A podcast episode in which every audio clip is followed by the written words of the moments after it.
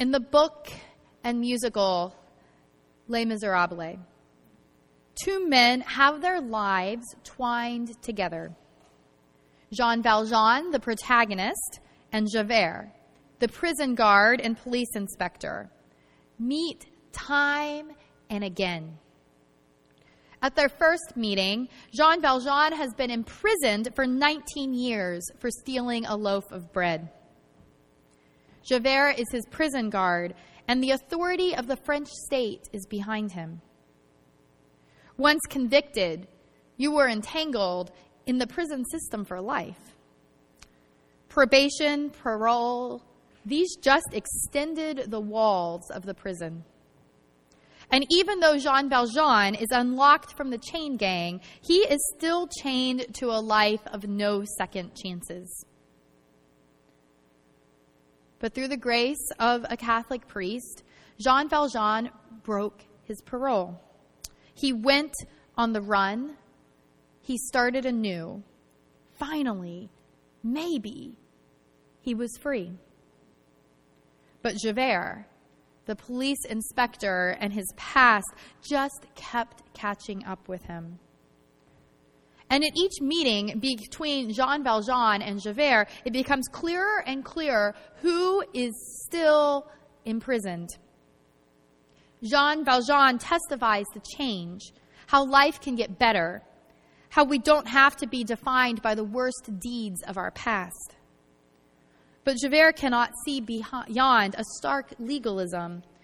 Javert's own past haunts him. For Javert was born inside of a jail, and he says to Valjean, I was born with scum like you. I am from the gutter too.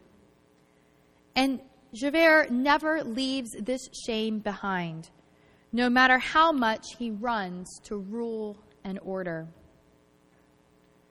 Javert is trapped in the criminal justice system as a prison guard, as a police inspector, as an upholder of the system just as Valjean is trapped as a former convict.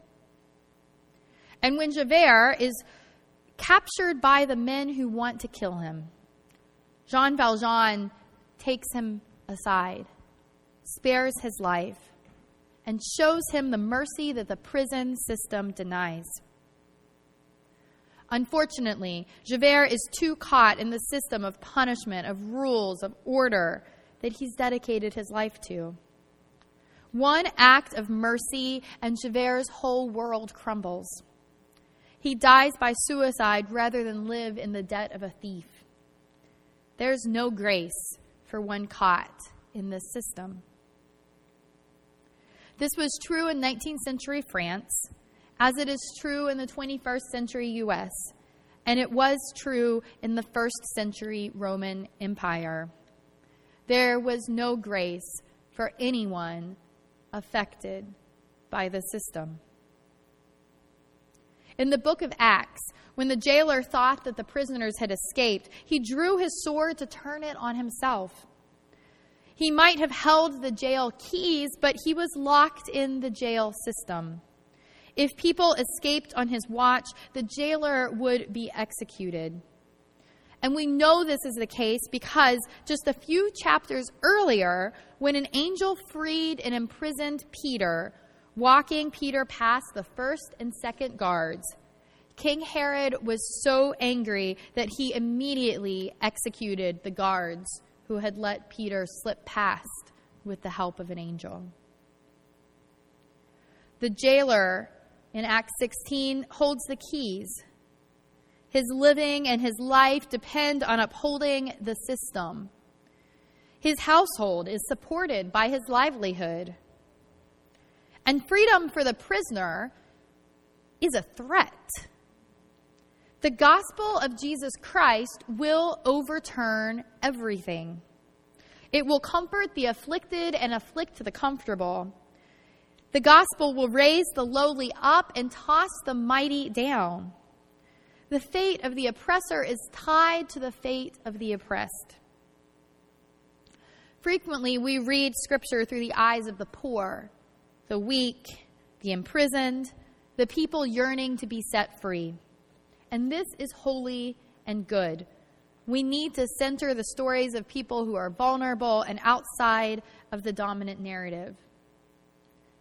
But just for today, let's find how we can connect with those who uphold systems of oppression, reading this passage and this story through the eyes of the jailer. Because all of us, regardless of our particular identities, are in some ways oppressed and some ways oppressor. I invite us to think about how we hold the keys to oppression, how we act as jailers. How are we trapped by the same systems that we perpetuate and that are upheld in our names?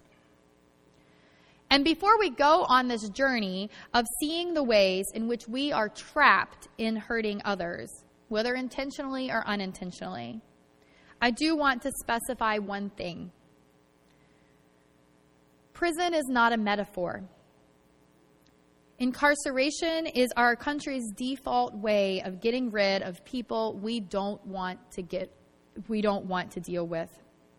People with mental illness, people who are poor, people who are black, people who are Latinx, people who are undocumented, people with drug addictions. And all of us sitting in this room, not inside of a prison or a jail, we're implicated. It's big business.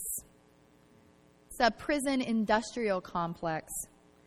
Our taxes go to incarcerate people rather than address their needs. And in rural areas like the one that I came from, private prisons are major employers. We strip voting rights as a country and as states from people caught in the system. We treat so called white collar crimes differently from blue collar crimes. In fact, we don't even say blue collar crimes because the assumption is that crime is a lower class act. The United States has the highest prison, largest prison population in the world and the highest per capita incarceration rate.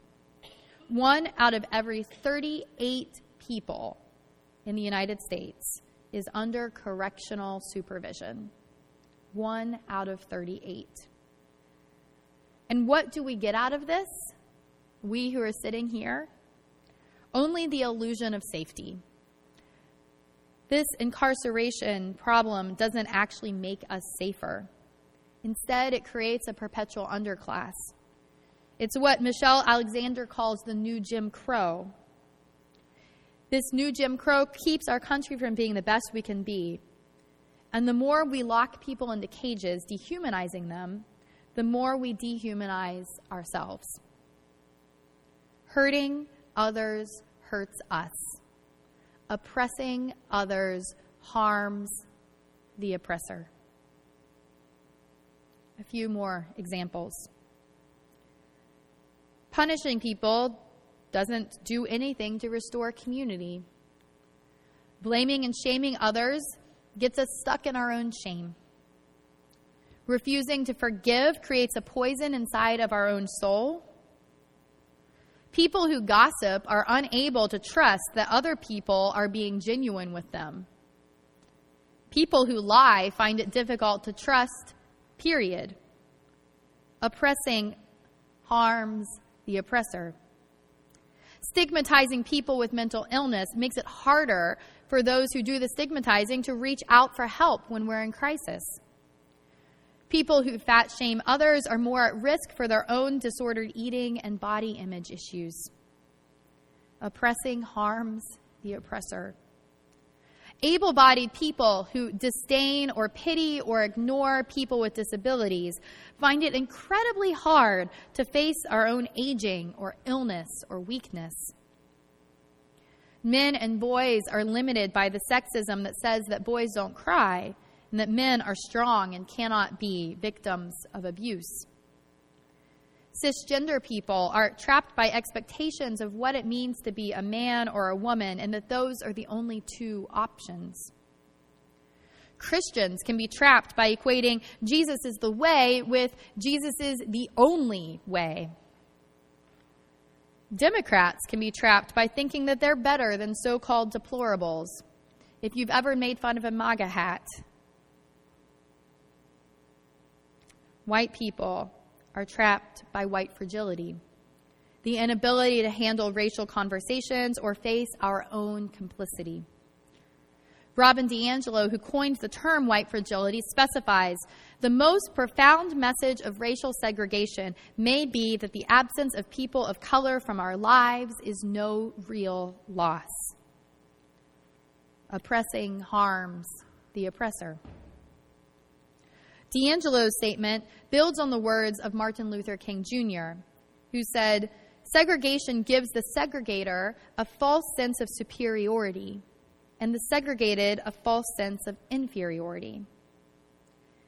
King wrote that from the Birmingham jail, imprisoned there as a so called outside agitator, just as Paul and Silas had been imprisoned for their outside agitation.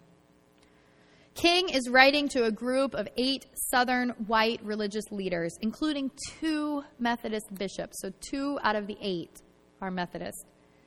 And King is writing to these people who had called for unity and a delay of justice. And King reminded them and reminds us today that oppression harms the oppressor. And he invites them to get free. He wrote, just as the Apostle Paul left his village of Tarsus and carried the gospel of Jesus Christ to the far corners of the Greco Roman world, so am I compelled to carry the gospel of freedom beyond my own hometown. Like Paul, I must constantly respond to the Macedonian call for aid. Moreover, I am cognizant of the interrelatedness of all communities and states. I cannot sit idly by in Atlanta and not be concerned about what happens in Birmingham. Injustice anywhere is a threat to justice everywhere. We are caught in an inescapable network of mutuality, tied in a single garment of destiny. Whatever affects one directly affects all indirectly. That paragraph is famous and we've probably heard it before, but I want to keep reading the longer quote. King says, Wherever the early Christians entered a town, the power structure got disturbed and immediately sought to convict them for being disturbers of the peace and outside agitators. But the early Christians went on with the conviction that they were a colony of heaven and had to obey God rather than man. They were small in number, but big in commitment. Things are different now. The contemporary church is so often a weak, ineffectual voice with an uncertain sound. It is so often the arch supporter of the status quo. Far from being disturbed by the presence of the church, the power structure of the average community is consoled by the church's often vocal sanction of things as they are. But the judgment of God is upon the church as never before. If the church of today does not recapture the sacrificial spirit of the early church, it will lose its authentic ring, forfeit the loyalty of millions, and be dismissed as an irrelevant social club with no meaning for this century. I meet young people every day whose disappointment with the church has risen to outright disgust. I hope the church as a whole will meet the challenge of this decisive hour. But even if the church does not come to the aid of justice, I have no despair about the future. We will win our freedom because the eternal will of God is embodied in our echoing demands. End quote. So we celebrate today the baptism of the jailer and his household the Holy Spirit shook the jail. And not only did Paul and Silas walk away as free men, but the very person charged with overseeing their captivity was set free too. The eight people to whom King wrote, were they set free? the jailer and the crowd and the legal authorities and all of those who arrested Paul and Silas and mocked them and beat them? Were they set free? And when we stand outside of a prison, knowing that our society is structured in such a way that some people are incarcerated and others think we're free, can we too be set free today? The fate of the oppressor is tied up with the fate of the oppressed. The jailer could not be free until he recognized God's freedom moving in the midst of those who were jailed. Today, we too can be free from holding up systems of oppression. But let me be clear the purpose of God's liberating activity is not to liberate the oppressor. This is just a happy byproduct of liberation for the oppressed. God calls us oppressor, oppressed, in whatever form that looks. God calls us all to get free. May it be so. Amen.